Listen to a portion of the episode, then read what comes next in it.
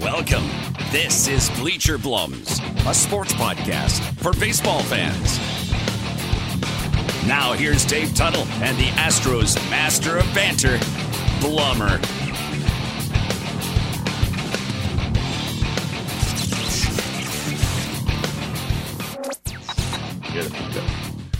Oh boy, are the bleachers open today? Need a little sippy sip? You were up late last Yeah. night. What's up with that? I was up late last night. You know, yesterday, Bleacher Blum's uh, podcast coming at you. I am Jeff Blum, my co host David Tuttle out there on the left coast, so he's up even earlier than I am. But uh, yeah, it's been an inter- interesting week to say the least. Uh, I'm not sure if I'm going to bring much to this podcast, but I'm going to say a lot of words. And I'm going to put this directly on the back of Tuttle. So hopefully he's been doing his CrossFit exercises and he's big and strong right now to be able to carry this thing. Uh, he's fired up. I just woke up and uh, it was a late night. You know, this week has been interesting just in the sense that we've been doing some, uh, uh, you know, uh, Astros baseball on the road is always interesting on the West Coast because we start games at 8.30, 9 o'clock. And then uh, I didn't have the day off yesterday because I got to do a YouTube uh, uh, ball game. With, I thought it was going to be a national game, and I guess YouTube is a global uh, platform. so, uh, rumor has it that there were close to uh, two and a half million people watching that thing last night, which is kind of interesting to think about. Uh, we'll talk I a little bit about that. And that's what I want to talk about too, because the YouTube thing is interesting, and just in the sense on my side as the broadcaster, it wasn't just a it, it wasn't just another broadcast, but it was a broadcast. So there's different elements on on my side as opposed to what Tuttle was seeing and how Tuttle watched the game. So I'm kind of interested to see what was going on because on the broadcast side, you kind of get an idea of what's going on, but you don't see the actual product being put out there. So we'll talk about that a little bit.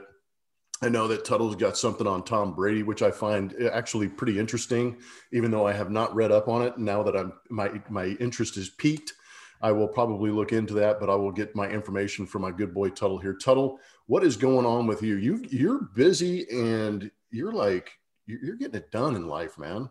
Well, just today, and uh, I, you know, but I will. let's let's let's go back a step because I think uh, what's important to me today is getting the podcast in, and I really appreciate you getting up early. It is not as early for you, but you stayed up much later. I've been to the gym. I got to the gym at five thirty. I'm getting. Oh, look, It's at not. this guy. It's not.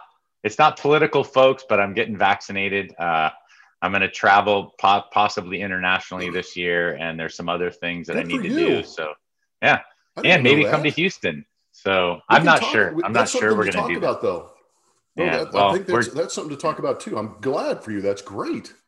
Yeah. So I got my real ID during COVID, which was great too, because DMV can't uh, accommodate appointments right now. So I did a couple of days at the DMV, one in San Clemente, and I I did I missed out. They give you tickets to come back for later. And I missed out. I was like five away from getting a ticket. So then I went to Laguna Hills like three Oh, weeks man. later and stood in line. So anyway, that's a whole nother side. But what I was going to say about getting up early, I mean, you definitely got less sleep than I did. And um, and I think what you're saying is probably what similar to what happened when you were a player. You know, you knew what your job was, your routine. It's like working the swing shift. You know, you show up at the yard one to two o'clock in the afternoon and you're working there till midnight. You know, maybe some BP, a little crossword, a little lunch, a little, you know, conditioning, all these things, maybe a, a scouting report. But you're there.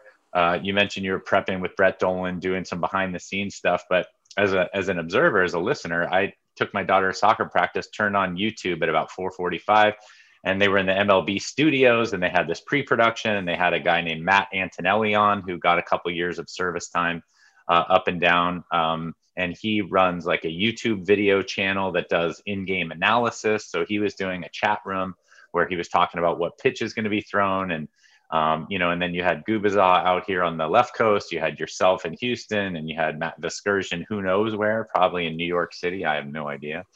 Um, but but I think I think it's similar to being a player, and you can you can expand on this. I will say the broadcast was perfectly enjoyable, mainly because the chemistry with the three of you guys, and I'm sure you guys have all met before. But man, when you're just like, "Hey, Gooby, what about this?" and he's like, "Blummer," and then you actually had some insight on the Angels, and then how the Astros. Obviously, you're doing your homework on the Astros, and then he had a couple good stories about the Astros.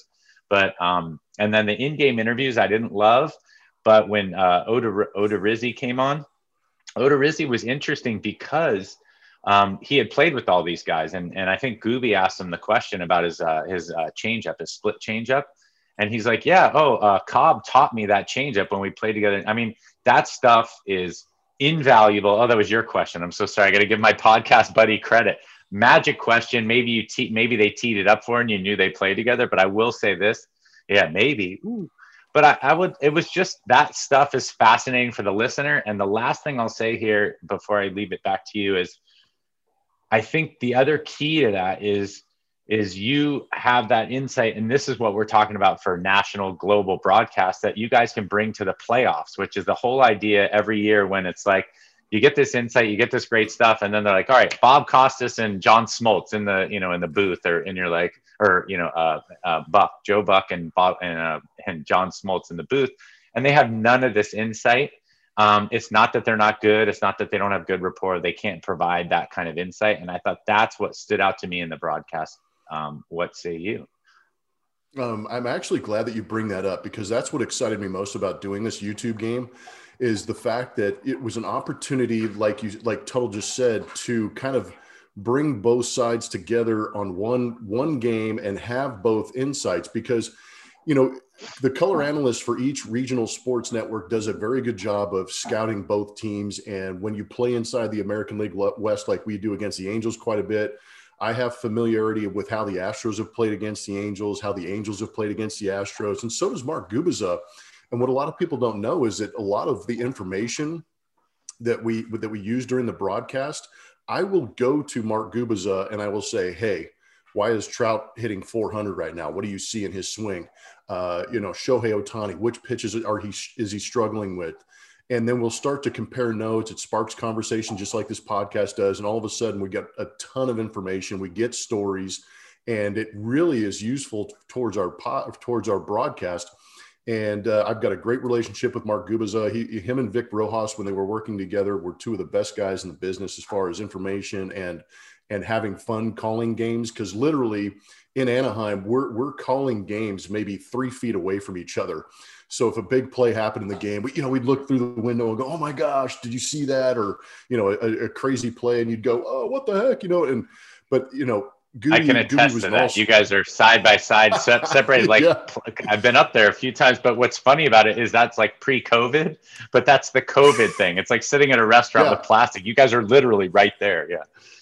Yeah, no, that's a great point because that's all that's separating us is just that piece of glass in between us. So you could see reactions. You know, if something good happens for the Angels, they're like up in arms, and and we're kind of hanging our heads, going, "Oh man, the Astros go down by four. You know, it's so it's kind of funny to watch that dynamic.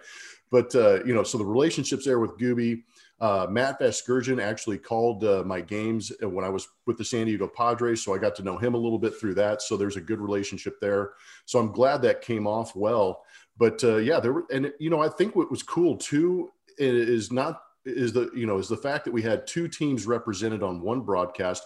But I, I'm a hitter, he's a pitcher, so it was kind of fun. I love hearing his the way he sees pitching because I see pitching a little bit different uh, because I'm thinking of how I'm being attacked and then he's talking about how he's trying to set up or how he's trying to manipulate the at bat and get hitters out. So it's a lot of fun in that sense too. I think if we actually had a legitimate TV broadcast, it would be a little bit different and maybe a little more mm-hmm. insightful because we'd have time and we'd have a better idea of how not to step on each other because that YouTube broad, broadcast was was fascinating in every sense because it was it was a it was a global broadcast, but the way they connected, like Tuttle was saying, Matt Vasgersian in New Jersey, uh, Gubicza was literally, I think, sitting at home plate at Anaheim Stadium, and I'm in I'm in there at the game, watching the game live and on TV, trying to marry, you know, their voices with the game action and and the delays and the issues with connectivity.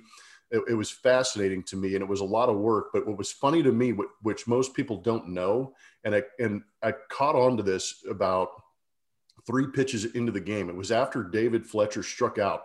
And I'm watching the field. You know, I'll watch the monitor every once in a while, but I was watching the field and I saw strike three and I kind of like sat up and I was getting ready to say something. And I looked at my monitor and christian Javier hadn't even begun his delivery yet.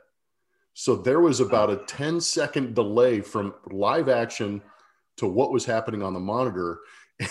so that was an added element where I had to kind of like, I like there was a, Aledmys Diaz got a double, and I was like, and I had to wait, and I had to watch on the screen and wait for it to unfold. And I'm like, I know what's going to happen. I want to know what's going to happen. Oh, wow. so it was really weird. Well, you did a fantastic job with that too. Then the weird thing is, I was driving, so I put YouTube on in the car, Bluetooth, so I was just listening. But all of you guys okay. gasped at the same time at the split, right? Aledmys Diaz. I think there was a, a Mary Lou oh Retton gosh, reference yeah. in that point. That was great. I'm but to know like 10 seconds ahead, I'm like, what the? so that is like, I mean, that is a, another degree of difficulty to use another Mary Let, Lou, Lou Retton reference, right? The degree of difficulty in this is, uh, but that's that that that part is such good insight behind the scenes because I think relating it to being a player, you don't want to know all that stuff, right? You just want to get up there, see ball, hit ball, right? You've done enough work on film, you know what the pitcher's going to throw. I would say the same with this broadcast, and then to put the burden of this is going around the world to you know two and a half million people, or the potential to have you know four million people listen to it, and you know not everybody's an Angel or an Ace or Astros fan, but still, oh, no. I mean, you can't that that burden just kind of you're just like oh the delay the this and you just really have to hone it back into what am i saying how am i saying it and and i think you guys i listened to most of the broadcast did a fantastic job of i mean that degree of difficulty like i said that delay must have been challenging but the uh the um the rapport and the not stepping on toes must have taken a little bit of practice an inning or two. And there were a couple instances i think where matt's you know yeah. Sorry blummer what do you got? And you know but that's that's normal conversation. And i think it was real. You could hear the chemistry. Um, i will say this too and maybe this will crack you up. I remember being a player and you know just the bull durham thing always comes up. I mean they did. They they didn't teach us how to do interviews but you have to say things. So having guys on air like oda oda rizzi was fantastic as i mentioned hearing that like cobb taught him that pitch and that question that you asked him was great but then dylan bundy was on and it was like oh, I mean, you know, he's he's great. I mean, you could tell. My wife says this to me all the time, and so this would be a, a backhanded compliment to Dylan.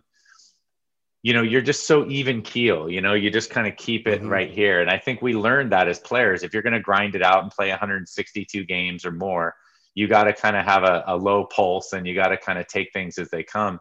But asking him questions, it was like you know, and, and, you guys had some good questions. This one, everybody was like a softball, but it's like, wow, what about that Shohei Ohtani? What's it like being a teammate with him? Is it good?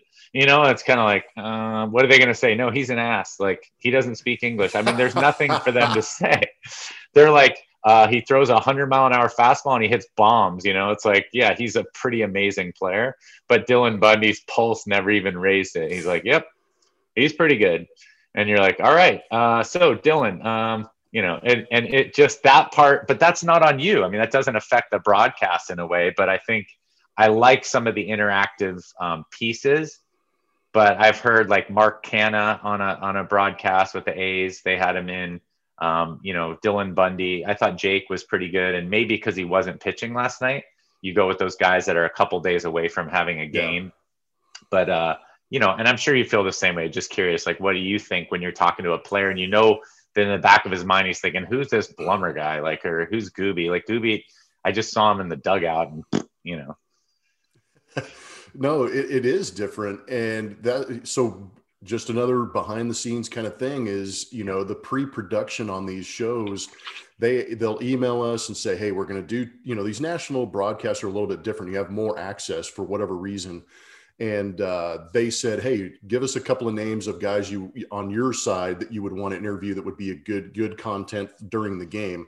Unfortunately, there were a couple of pitching changes, or else we would have had uh, Jake Odorizzi on there a little bit longer. But I knew uh, when I emailed our producer, I said, "Hey, uh, new guy, yeah, man, lost party right foul. Watch out, everybody." Yeah, you can't you can't hear it, but Tuttle almost went down right there great, great glove save and a beauty. but uh, uh, you know, I gave him a couple of names. You know, Lance McCullers is a guy who will talk. Uh, I'm just trying to get guys, or my idea is to get guys that can talk. Dylan Bundy, it seemed like he was just a little distracted by the game because you know there were some big hits in that inning where you know pitches yeah. were being fouled off. And well, that 12, finally, yeah, 12 pitch at bat. Yeah, but I tried to crack him, you know, because that 12 pitch at bat, you know, if you if we're sitting on the bench, me and Tuttle, and I'm and we're talking about an at bat where a guy had 12 to 13 pitches, I'm, I'm i would look at Tuttle and I go, dude, that at bat sucked.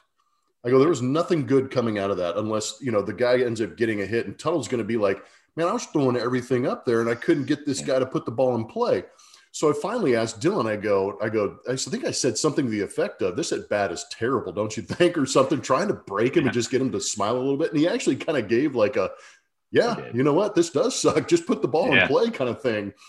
You know, so you try and crack those guys a little bit. But truth be told, I knew the Jake Odorizzi story ahead of time. Yeah. But it's it's nice to be able to bring these things up, you know, and they're kind of an evergreen story, but it just married up perfectly to have Alex Cobb on the mound, Jake Odorizzi in the other dugout. They have experience in Tampa, and he actually learned his split change from the guy on the mound. So it's it's it was a great story to tell the dynamic between, you know, teammates and learning from teammates. And I thought it was I thought it was pretty good. But Jake's a good interview. He is, and I think to your point, this is the stuff that it's not. Oh yeah, Blummer, it was teed up. I mean, like we talk about reality TV, like oh, it's reality TV, and they say you know they put they put a lion and a lion and a tiger in the same room and go, hmm, I wonder what's going to happen, right? Like you know, or they put chum in the water and they're like, oh, the sharks are swimming around. It's like, oh, yeah. yeah, I mean, you you know the story, but I think that's the kind of color that comes out from being around the clubhouse or knowing that those guys were teammates for a long time in Tampa Bay or you know tell us a story about you know you know XYZ and I think it it doesn't diminish the story at all. Loaded question or not or be known they always say ask a question when you know the answer right? Because then it, yeah. you know it might make for more um uh you know more valuable insight. And i think that's the mm-hmm. part that i took away uh, aside from the chemistry. I knew that Vasgersian was down in San Diego for many years, and you know I don't know how well you know Gubicza, but like you said, you guys sit next to each other, and you know you're in a fraternity now. So every time you come out to the West Coast, yeah. and you know, hey, where'd you guys golf? Whatever it is, you can build a relationship with these guys, and uh, and I think it showed. And to know that that was a global broadcast, and you know, it went all over the world, it was. Uh, you know, like I said, hopefully you just you focus on your job, and then where they send it is a whole different deal because you can get overwhelmed by uh, I'm assuming like how many viewers are there and oh I did I say um too much or whatever it is. Yeah. Yeah, there's I, and I try and do that chance. with the podcast. no, it's a truth. And we talk about all the time. You go back to the first 10 episodes and there's yeah. going to be ums and uh, hey, oh, uh, you know, there's going to be a lot of those mixed in there. And, uh, you know, it's kind of funny that you say that because you start the broadcast and immediately, you know, they pop up a graphic and Matt Vasgersian's introducing us and he's like, global audience. And I kind of went, oh damn yeah. all right yeah.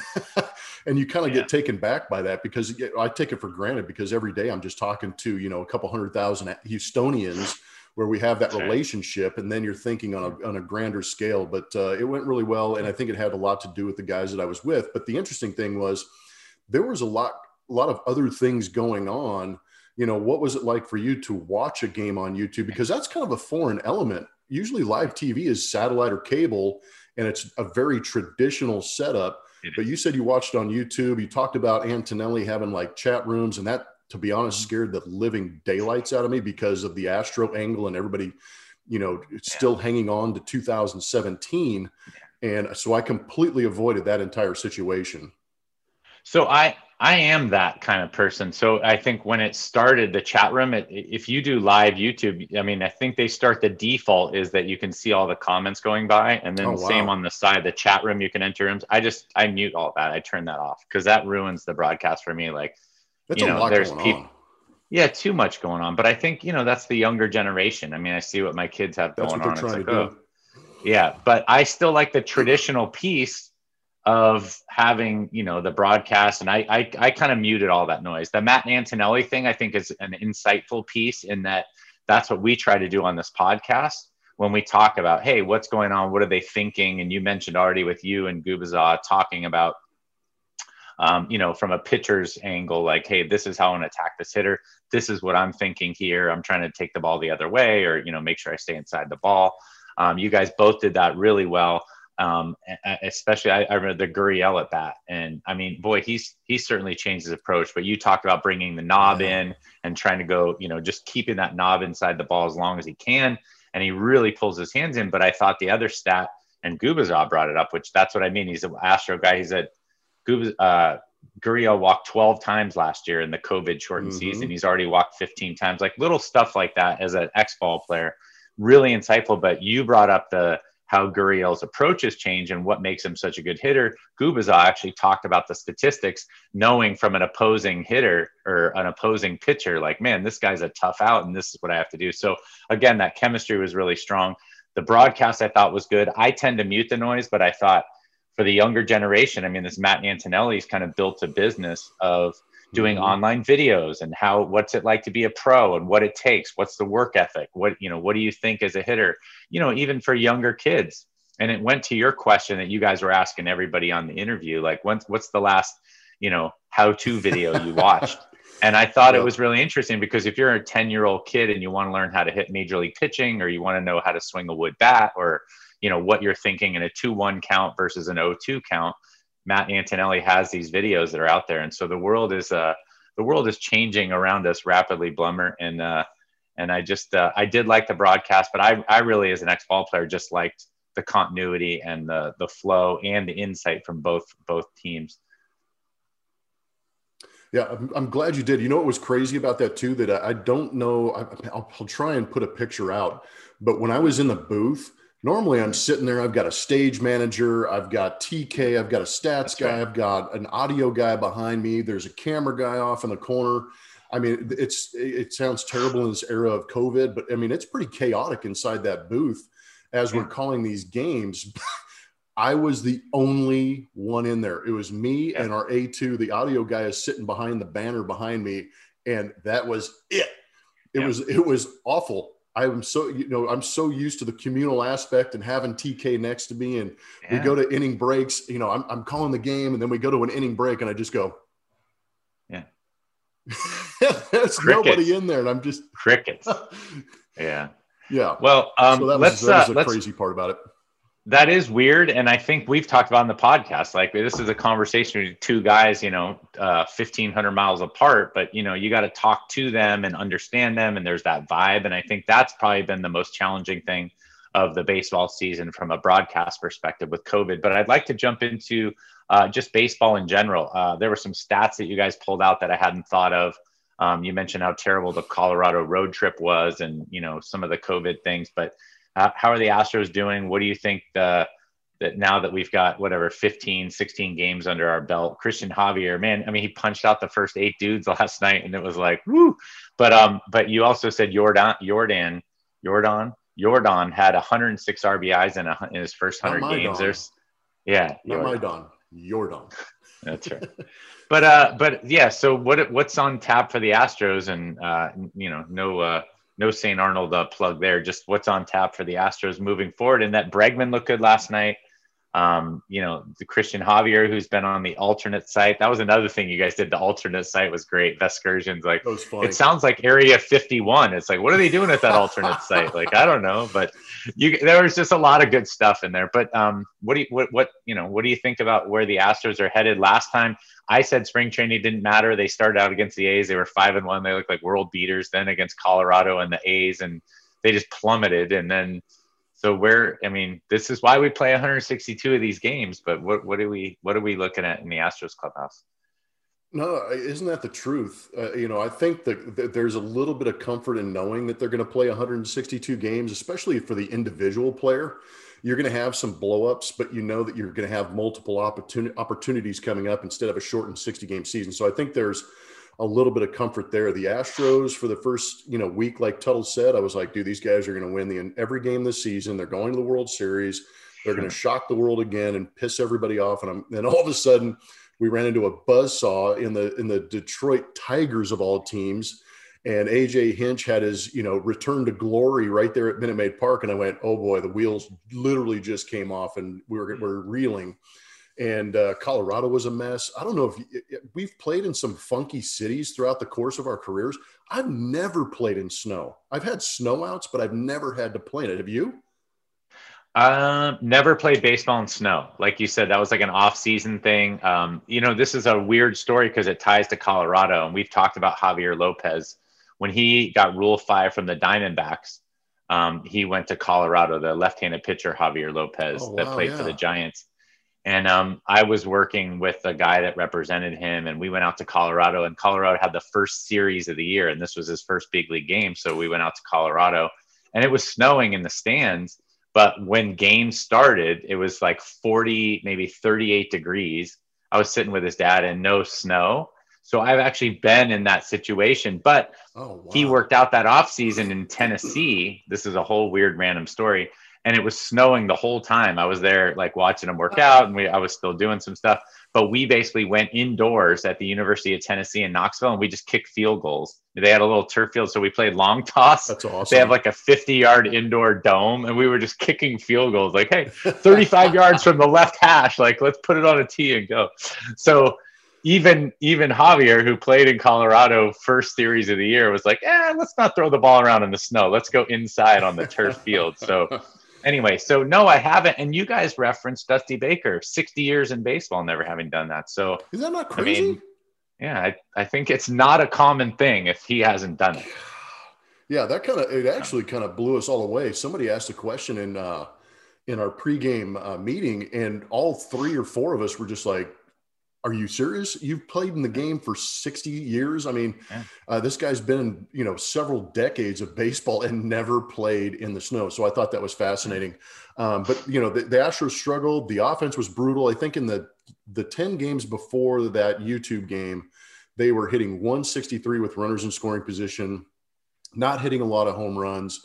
So their production is based on on base percentage and driving the ball out of the ballpark, and they weren't doing either of those. That's why last night was even more fascinating to me because I think they had 12 or 13 hits, and eight of them were singles. You know, there wasn't a lot of exit velocity, which you know everybody loves, and they just started to drive guys in, but they got the hits with runners in scoring position. They need to do more of that.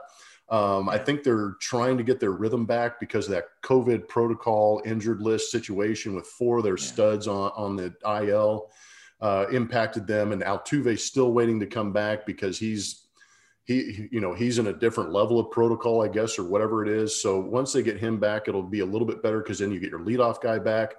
Just to give you an interesting stat that I saw last night, Altuve had the leadoff spot in 2021, and I'm literally pulling this right out of my head, is 318, I believe. Everybody else that's tried to hit leadoff since he's been gone, 083. So that's mm. kind of why Carlos Correa was in the leadoff spot for the first time in his career last night, and he did a hell of a job. Well, he did, and you guys did a good job of talking. I mean, this is again, maybe as an ex-player, it's like, all right, I can really dig into some of this stuff. But I thought um, you talked about Myles Straw struggling and Dusty Baker giving him some confidence and having a one-on-one talk, and then there he goes, boom, he smokes one down the line, and you were talking about him going the other way, and all of a sudden he's out of it. You know, I mean, it's only one hit, one game, but that mm-hmm. you know uh Gubicza, that was the other th- thing he brought up. I mean, it was almost like he was the Astros broadcaster, and I think he was thinking like a pitcher. He's like, this inning would not have happened without Myles Straw's speed. And I thought that was a really insightful piece from a guy who's like trying to pitch against speed. Like I hated facing guys like that. So because he hits the ball the other way, they were shaded this way, hits the ball in the corner. Now that's three bases oh, instead of two. Then, um, you know, then he's got Pujols at first base on that hopper, and it's like, oh, what do we do? Straw's going to score. I mean, that was just really, you know, that's something you would expect from an Astros broadcaster. And Gubicza jumped in and was complimentary and also just focused on and uh, that that again. See, just these little nuggets that came out. Back to the Astros thing, what you said. Um, with with Dusty Baker trying to like the the lineup and getting the rhythm and all that with Altuve and the statistics. I mean, I think um, I think obviously 318 out of leadoff spot is uh, important. The other stat you guys brought up was the COVID protocol, and I want to hear more about that because the Twins Angels series was canceled, and then the mm-hmm. Astros had to play without their four guys. I know there's some in clubhouse probably bitterness but what do you was was that explained to you was there a difference like no. what what was the difference there between those series and those teams is it because both teams are missing guys or was it a certain amount of guys or yeah I, I, I, honestly don't know the only thing and th- and this isn't coming from the league this is just from internal conversations between myself uh, you know people in the organization or people in the business you know trying right. to understand what was going on is that the Astros had one positive that contact traced to other guys. So mm-hmm. those guys were put on the injured list. And for whatever reason, Major League Baseball said, "Well, you've got guys at the alternate site. Call them up, continue to play." I don't know where that, you know, where that came from or why that was an issue, as opposed to the Minnesota Twins. I think had four guys come up positive, so they, their contact tracing was a little more spread out around a positive test. So they shut the whole thing down to to kind of suppress possibly more of a, an outbreak. That's my only theory and I don't yeah. know. Nothing has proven that right. Nothing has proven it wrong. So it's just kind of you know, back to your Area 51 conspiracy theories. Yeah. That was my conspiracy theory, and it and it seemed right. most logical at the time. But yeah, there was a little bit. James Click, the general manager of the Astros, did an interview earlier in the week where he kind of stated he goes. I'm calling I'm calling Major League Baseball every day. I don't know what's going on. I don't know why they got to play, why we had to play, why they did. You know, so he was kind of looking for answers too. But uh, interesting to say the least because it did affect, I think it affected.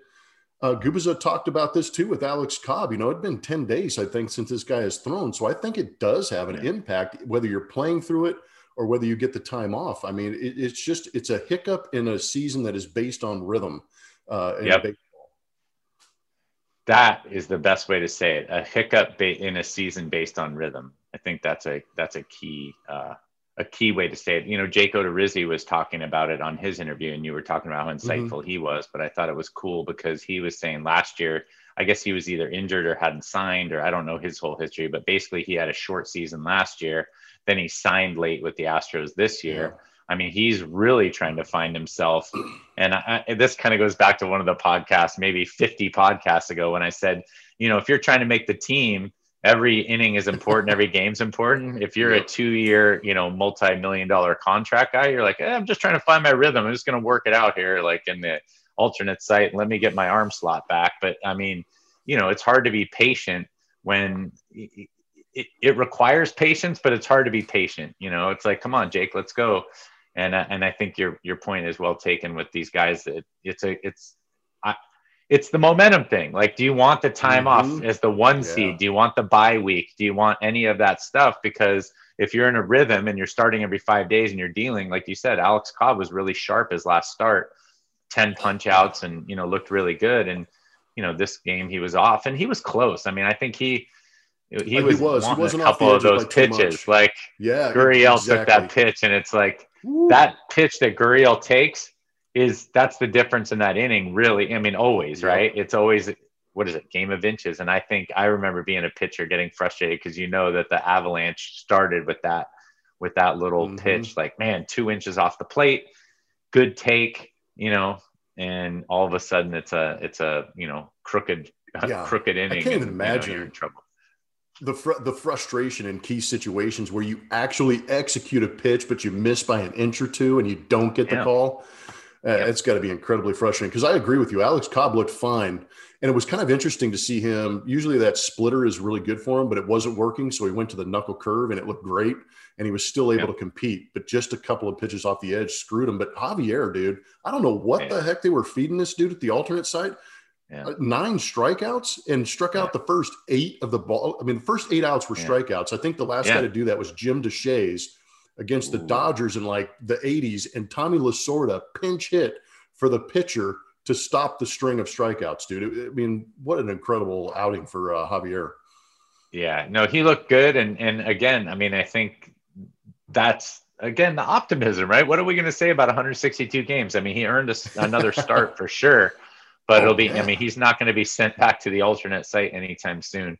Um, and then we had talked about the the um, the last podcast, the continuity with the COVID protocol, and what you're saying makes sense in that if there's one positive and it spreads to four guys on the Astros, we have enough guys to fill that alternate site uh, yeah. roster. And if we have one guy, two guys, three guys, four guys, and that spreads to 16 people, you know, then that's our whole squad, and we're not going to have enough. And so I, I think your theory works, but I mean, and you know, maybe we're just never going to have a protocol that makes any sense to anybody. And you know, isn't it fair if we all play by the same rules? Just tell me what the rules of the game are, and I can play uh, by those rules, right? And I think that's what you're saying. James Click is looking for. So that's all. You know, I mean, we don't have a lot. I'm, my Giants are impressive out here. We keep talking about the uh, the uh, Padres and the Dodgers, and every time I look up, the Giants are winning three nothing and three to one and four to one. And it's like, all right, I think the Giants quietly are getting it done while those two, while LA and San Diego kind of beat up yeah. on each other, man. It's interesting. That's right. Yeah. So we'll we'll have to see how the year shakes out. But you know, I think I end up coming back to this every year, and you always think I'm the silver lining guy. I mean, yes, spring training. Yeah, the Astros look great. Oh, they're terrible in Colorado. Oh, they look like world beaters last night. It's like, all right, calm down. I saw like uh, I saw two teams last night that played, and I just saw the records on Sports Center, and it might have been was it the Indians and the Twins or what? Anyway, they were seven and seven and nine and nine or something like that, and I was like, all right, yeah, the year has just started. You're seven and seven, you're nine and nine. Like there's a lot of baseball to play, right? So between 14 and 18 games played by everybody, and there's many, many more to come, and we'll we'll have to talk about that more. No, we most definitely will. Yeah, I mean, it's what's the the old. I think the old saying is you can't you can't win a championship in April, but you can definitely lose one. But I, I kind of like the idea that everybody's, you know, playing 500 baseball. I think the American League West are going to beat up on each other. I think the Central is going to be interesting. But, you know, a- April is definitely a time where you the the initial shock, and then you kind of settle into the season, start moving on, yeah. and uh, that's you know that's one of the beautiful things about baseball. And I have a question for you actually, because we have some connection to the New York Yankees, just uh, you know, former teammates yeah. and friends. What uh, what what is the panic meter there? I know the media is tough, but I mean, uh, if you're a baseball guy, similar to what we just said, I know the clubhouse is probably like, ah, we're you know we'll turn this thing around. It's great, but I mean, I don't know. I mean, you could just see like the old days. George Steinbrenner would already be talking to the New York Post. So I, now his son's a little different, but I mean, what do you? Just your expertise. What do you think is um, what do you what do you think's really happening there in terms of the panic meter? Is i mean because i think aaron and you know obviously phil those guys are like don't worry about any of the outside noise and just do this but yeah. No yeah i want i kind of want to pump the brakes on it a little bit just in this but but dude you have to realize you know every market has a different situation and every environment is, is a product of the media itself way more laid back down here in Houston. You know, the Dodgers in LA are going to get more of the attention than the Angels. So there's a little bit of a buffer yeah. zone there, but there's nothing in New York, man. I mean, it is just full throttle from game one. But the fact that I, I, I it's crazy you brought that up because I was go, you know, scrolling through Twitter or reading an mm-hmm. article and it said, is Aaron Boone on the hot seat? And I kind of laughed. I was like, dude, 15 games into a season where he's got this, he can't control injuries he can't yeah. control who's signed and who, you know, what the starting rotation is doing or, you know, things like that. I mean, he can motivate these guys, but I think it's a little harsh this early in the season to put this on Aaron Boone. And, and I'm biased because I like the guy and I've been teammates yeah. with the guy and we're still friends. But, yeah. uh, you know, at some point, you, I know it's easy to point at the manager, but at some point, you've got to put it on the players who are in there trying to get the job done. But I'm just shocked early on with the Yankees and how poorly they're playing defensively. We know they're a swing and miss team. Their bullpen is really good. It's just a starting rotation. You know, if Gerrit Cole goes out there and pitches pitches for that team and gives up three runs and loses, man, you know, you, immediately have to start pointing to the offense. Yeah, and he's been the only one that's actually been pitching well. I saw um, uh, mm-hmm. Esteban Herman was on last night. Uh, so he must be back from the uh, spousal abuse uh, list. Nobody ever talked about that, but he he made it through a rough first inning and they won last night. I I would agree with you. I mean, again, we talk about even keel. I was mentioning that from the interviews on YouTube last night, but you know, if you were in any other market, you'd be like, hey, you know, like we're gonna figure this thing out. I think the Yankees always have, as you said, that media market is is vultures, but also, you know, you also have a lot of high paid dudes in that lineup. So you know they start yeah. doing the math and how you know how much each strikeout costs and all that stuff right? When Stan yeah. strikes out it's like hey look you signed the guys like let them play. Give them at least 50 games right? Give them a you know 25% oh, of the season yeah. to like yeah. So but yeah no i agree with you. I mean those those are good baseball guys in there. That's why i was asking the question right? They're yes. good baseball people. They understand it. But sometimes as you said that storm gets brewing and uh you know, it's great to handle it and block out the noise, but sometimes it's more challenging than others. And, uh, you know, it, it's just interesting. That's one of the news stories. Yeah. So my, uh, my thing today, and we'll, we'll get this rolling. I got a busy day is, uh, I guess what'll Tuttle say is briefly about Tom Brady. um, you know, yay, hit Google and Tom Brady comes up, and I get some I get some clicks or hits on here. So uh, in in post production, I'm sure there'll be a picture of a guy wearing number 12. But uh, but it was interesting. So the NFL, it's really more about the NFL. The NFL has voted to um, allow guys to wear random numbers all over the place. So you know it, it, they always had what the 20s and 30s Why? for running backs and yeah, I don't know why they're changing it now. I think guys want to be individuals. I actually think again, dollars, right? Go to the dollars. It True. has to do with marketing. Jersey sales. So that's right. So if you want to wear, you know, number 99 as a quarterback, then you can. You or you know, like uh like wild thing coming out of the bullpen, like wear number 99 quarterback. Johnny Manziel would have wore number 99 if he could have probably oh, or man. something. So uh but Tom Brady's insight was I liked it and I hadn't read the article, but I was trying to think of why somebody be, would be against the freedom to wear different numbers, right? In the NBA, it didn't matter. I remember this is funny. Wow, this is going to date me. This is old. In the old days, you had to wear numbers that you could. So when they said the foul was on number yeah. number twelve, like one two, and they would do that, and guys couldn't wear like you know number seven because number seven is number twenty five. They couldn't do it. Like wait a second, I can't give that number. So anyway, they obviously changed that protocol, but that's how the NBA start, is started. It had to be mm-hmm. kind of based off right. two hand, 10 digits, right? Am I right? That was so funny. yeah, absolutely. Bob Cousy, totally like foul number 12, one, two with the push. Anyway, um, so so, but but Brady, uh, like I said, he was upset with the number change mainly because how it's going to affect quarterbacks and affect the offense. And I think you know somebody who scrutinizes film the way he does, um, he basically said you know he could look up from you know the huddle or look up from the you know from behind the center and go, oh yeah, there's number 22 on the end. He's going to blitz or number 32. I see him. That's the safety. I know that okay, that's the hot route on this side. So he's basically saying it's going to affect the game uh, all the way through, like his film watching and you know what it's going to be chaotic and the linemen and the quarterback and the offense. And I think most people are saying boo-hoo, Tom Brady. Like mm-hmm. we don't care about that. And, and in college, guys can wear random numbers. So I don't know. Um, I don't know if that's really a valid concern, but I think it's interesting that he kind of came out and said that. And maybe there's other people that feel that way that hadn't said anything. So I think we have two issues, right? Marketing aspect, like we should have the freedom to wear whatever number we want, versus like the game has kind of always been this way and it's going to affect offenses in a, I don't know, I guess a negative way. So what, what, what are your thoughts about that uh, initially? I think I think it's kind of interesting, and if you go back a couple of podcasts talking about minor league rules, I think this is kind of how something was set in the college ranks, and now you're starting to see some of these new school guys kind of move into the NFL, and now they they want to have it the, the numbers the way they were in the college games. So some of these guys that are a lot younger than Tom Brady are they're like whatever, put a number on a guy, I don't care. Whereas Tom Brady used it as a as a tool to read defenses and yeah. you know, I kind of feel for him a little bit, just in the sense that you know he he's accustomed to the way it it is and was. But one thing that I think kind of sticks out for me is the fact that the the average fan, and maybe even the most acute fan, doesn't understand how fast these games are moving. And I can't even imagine being in a breaking a huddle, going to the line and trying to recognize a defense as quickly as I possibly can, and then recognizing number and something clicks.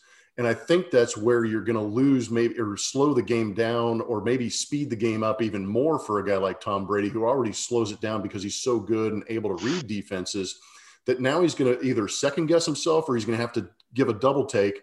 And then all of a sudden the clock is continuing to tick. There might be a little more panic involved.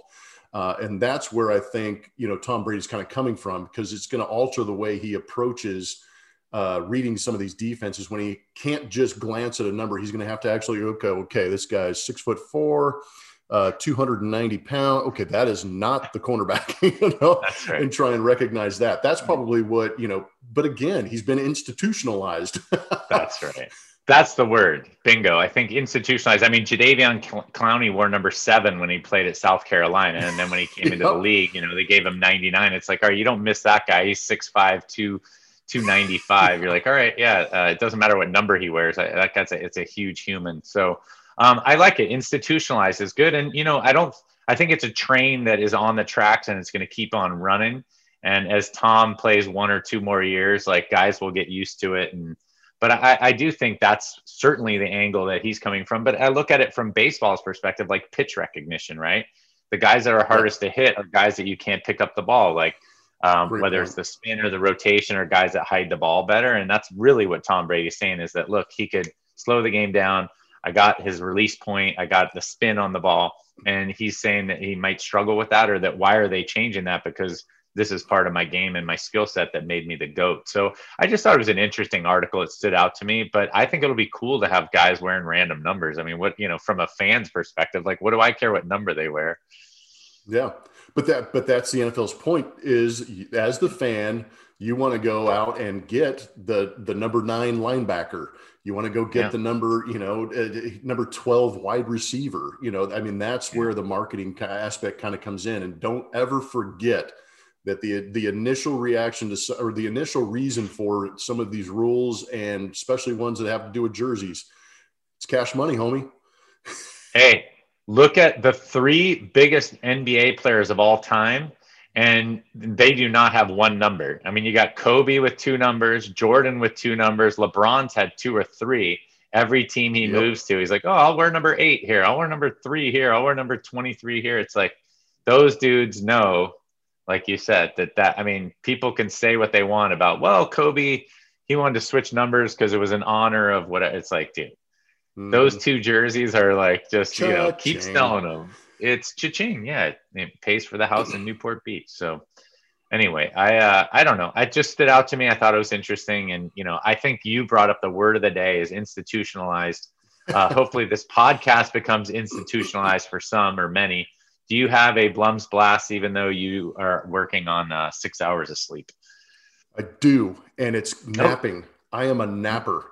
I oh. don't care what anybody thinks about me. My wife hates it because I will hide in the theater upstairs and because there's no windows, I'll close the doors. If the AC's cranked down, I've got a blanket up to my chin and I take naps. This schedule I'm on drives me nuts, dude. So what I do is I take naps and I highly encourage it. And I'm sure there's somebody listening to this at work or on their way to work or, you know, trying to, to stay awake and, and, and get through the day, but I take naps. I am a big nap guy. I'll take a nap from 20 minutes to an hour, depending on how much time I have. But truth be told, I'm a napper. I love coffee, awesome. like we talked about.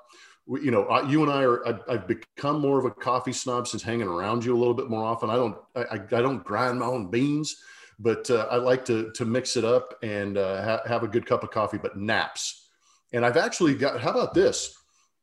tell me tell me your theory on naps and i've actually got a recipe for those of you who are struggling to get energy later in the day i've got i've got something for you you're not going to trademark the nap nappuccino are you? Let me uh oh let me you, you, you spoiler alert? I'm just kidding. Um so so here is so uh, two things. One is my wife is a napper. I am not. Once i fall asleep if i fall asleep watching golf like four o'clock on the couch or whatever if I wake up at five o'clock in the afternoon on a Sunday having watched golf, I feel like a hibernating bear. I feel like somebody shot me with a tranquilizer dart, and I like I limp off the couch like, what happened? I don't know what's going on. Um, my wife gets like Dude, 20 or 30 minutes. Dart in your neck. Yeah. You have a dart in your neck. My wife pops up and she's like, All right, what are we gonna do? And I'm like, and it sounds like that's what you do. Also, one of my favorites, and I haven't listened in a while, Jocko, right? His podcast the Jocko podcast. He, you know, he used to take naps in foxholes and like war zones, but it's documented. Like he sleeps like four or five hours a night, but like 20 minutes, he said it's like proven. I mean, there's like neurological yeah. benefits to take 20 minute naps. I just haven't found a way to implement it. So I, I first of all, Blummer, you're healthier. You're going to get a nap in today, hopefully, but you're healthier for it. And you, it's a skill. It's a, it's a learned skill. So I, I need to I don't know. I just don't know where I'm going to find the time to mix in a nap, even yeah. though it'll feel it's it's the feeling. If I felt great after it, I would do it. I feel like True. like dude, you have a dart in your neck. I feel like that's awesome. Yeah. So anyway, so what's what's the uh what's the key I, I, I sort of let a little bit out, but that's not really the No. Yeah, you let the name of it out. It's called a Nappuccino, and I actually learned this uh, from a very good friend of ours, Sutton Stracke, who is on, believe it or not, the Real Housewives of Beverly Hills, and uh, she had mentioned she travels all over. Well, when she was traveling all over the world, you know, she'd have jet lag, and I, I was explaining to her, you know, the tough schedule of a ball player, you know, and sometimes I'd just, yeah, she goes, oh, I've got it for you. You take a shot of espresso immediately when you get it out of the uh, coffee machine, and then you immediately go to bed. So it, you're tired, take the shot of espresso, lay down, take yourself a quick 20, 30 minute nap. And by the time you wake up, that espresso has hit the veins. And Ah. with the nap, you come up flying out of this thing. And I've done it with a cup of coffee, I've done it with an espresso where I've just kind of gassed and I'll be at a hotel room and uh, you know, I'll go to the coffee machine, I'll make the coffee in the room or here at home, and I'll throw that thing down and I'll just gently rest. And you're right, they start showing some random group on a golf tournament, and I'm like, and I'm out. Uh, but I mean, the second I wake up, it's all of a sudden like, you know, in the movie The Rock, where the dude sticks the adrenaline shot in his heart. And all of a sudden he's like, "Ugh," you know, and you come back to life. And that that's how it works. So we call it a Nappuccino. There you go. Pulp Fiction. Nappuccino. Yeah. Did she trademark that? She's on it. She's at Pulp Fiction did the same thing. That uh are you I mean Sutton's on a TV show. Like why doesn't she trademark that? I don't get it. Like we you gotta I don't know. you gotta market it and trademark it. I don't know. Has she done that on the show? Or is that a secret? Not yet. No. Uh, not yet. And truth be told, I can't watch that show. Oh, I don't watch the show either. Are you kidding me? I, I, Sorry. gave, I gave it the cur- Sorry. yeah, yeah, I gave it the uh, the two the two episode courtesy friendship dues, you know, by watching it, but I couldn't do it. It's and it's not because of Sutton. It's the it's the whole Yeah. thing. Is it Not- Beverly Hills one or uh LA yeah, or Real Housewives of Beverly Hills. Yeah, Yeah. Is that the Well, I one? I, watched the first two episodes. I think before she was on it, but with uh, is it John Mellencamp's daughter? Right, like is on the. I think is she on so. Yeah, Yeah, yeah, and oh man, yeah, I don't know some other Yeah. people. I don't know. But she was. I'm Yeah, she was the young one as like a mentor. Yeah, but I've watched. I mean, you know, it's too catty for me. And I think you grow up in a. You're in a. I say grow up. You're a grown man with five women in your house. I think to be catty enough, probably. But like, and that, that's nothing against the TV show because we know it's reality TV. It's staged a little bit, but just the. Mhm. it's you know we talk about being even keel like i just couldn't spend enough meals talking about my neighbors you know it would just be too Oh, difficult like Yeah. i don't like my And you neighbors know but i don't need to talk about them for three hours Yeah. and and to her credit, she's she's done a good job with it. She's marketed it. She's got her own shop, so she's done very well. But yeah, Yeah. It, it- it's it's a tough watch for me for the peripheral issues Yeah. that you're talking about. Yes. well if it's a business thing and you want to make some revenue i mean some of the wealthiest people on the planet right now are the jenner family right and it's like I know it's crazy. you know the jenners and the and the um what's the other family right i can't even think uh oj's Well, lawyer the Kardashians, yeah. Thank I you. mean, Karda- it's- they're all yeah. intertwined, Kardashians, Jenners. But I'm saying they know what they're doing. I mean, so it's not Oh, a man. it's not a slight. Monetizing lack of skill. Yeah, but I'm just saying, like, so it's not a slight. Like, great, it pays for your flight across the the world on Oh, the dude, private there, yeah. There's just- if there's money out there, go get it. yeah, I'm with you. It's just like you said. I just it's not my cup of tea. So. Yep. Well, Blummer, I, I dragged you out. I got a busy day. This is my uh, the highlight of my week thus far. I'm glad we got to relive uh, your broadcast from last night. I was really, I really hope. I don't know if that's a Major League Baseball thing, but I really hope people um, latched onto that the way the way I did, and uh, I think it's something that they could certainly. If YouTube is smart, they can start looking at purchasing the playoff rights, or at least Ooh. you know major league puts it on fox but have a youtube like kind of um, simulcast or something like that where that's a you can have idea. the color guys from both. I mean there's got to be some revenue in it and if it's global uh, it's got to be even better but I, I thought it was fantastic and outstanding. So that's what i got for the week. I re- really love doing the podcast and uh, I- say that every time but uh, thanks for your folks out there listening. Um, we, we really appreciate it and hopefully you're enjoying the content Yeah, no, it's been a blast, and it does energize me a little bit. But uh, after this peak, I'm definitely going to be laying down for a nap. but uh, you I know exactly. You're going to the theater ASAP.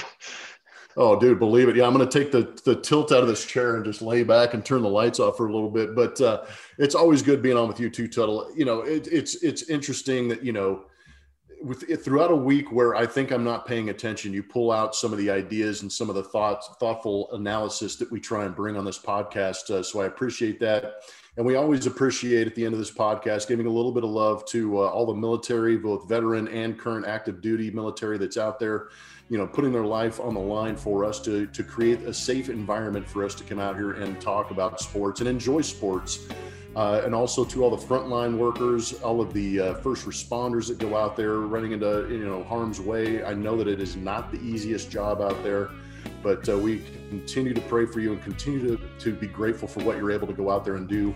And of course, during these times, you know, Tuttle talked about getting vaccinated. I'm going to get my vaccination here at the end of the month, so all the essential workers out there and people who are out there just grinding away, trying to, you know, give us the opportunity to be be us again. We are eternally grateful for you. So Tuttle, it's on you, man. All right. Well, uh, I was going to say, what did uh, Bob Barker say? Uh, spay and neuter your pets. Like, uh, get after it, believe it, and get vaccinated today. You know, uh, obviously not a political statement, but I'm getting vaccinated. So, all right listeners, get after it, believe it, and have a wonderful week.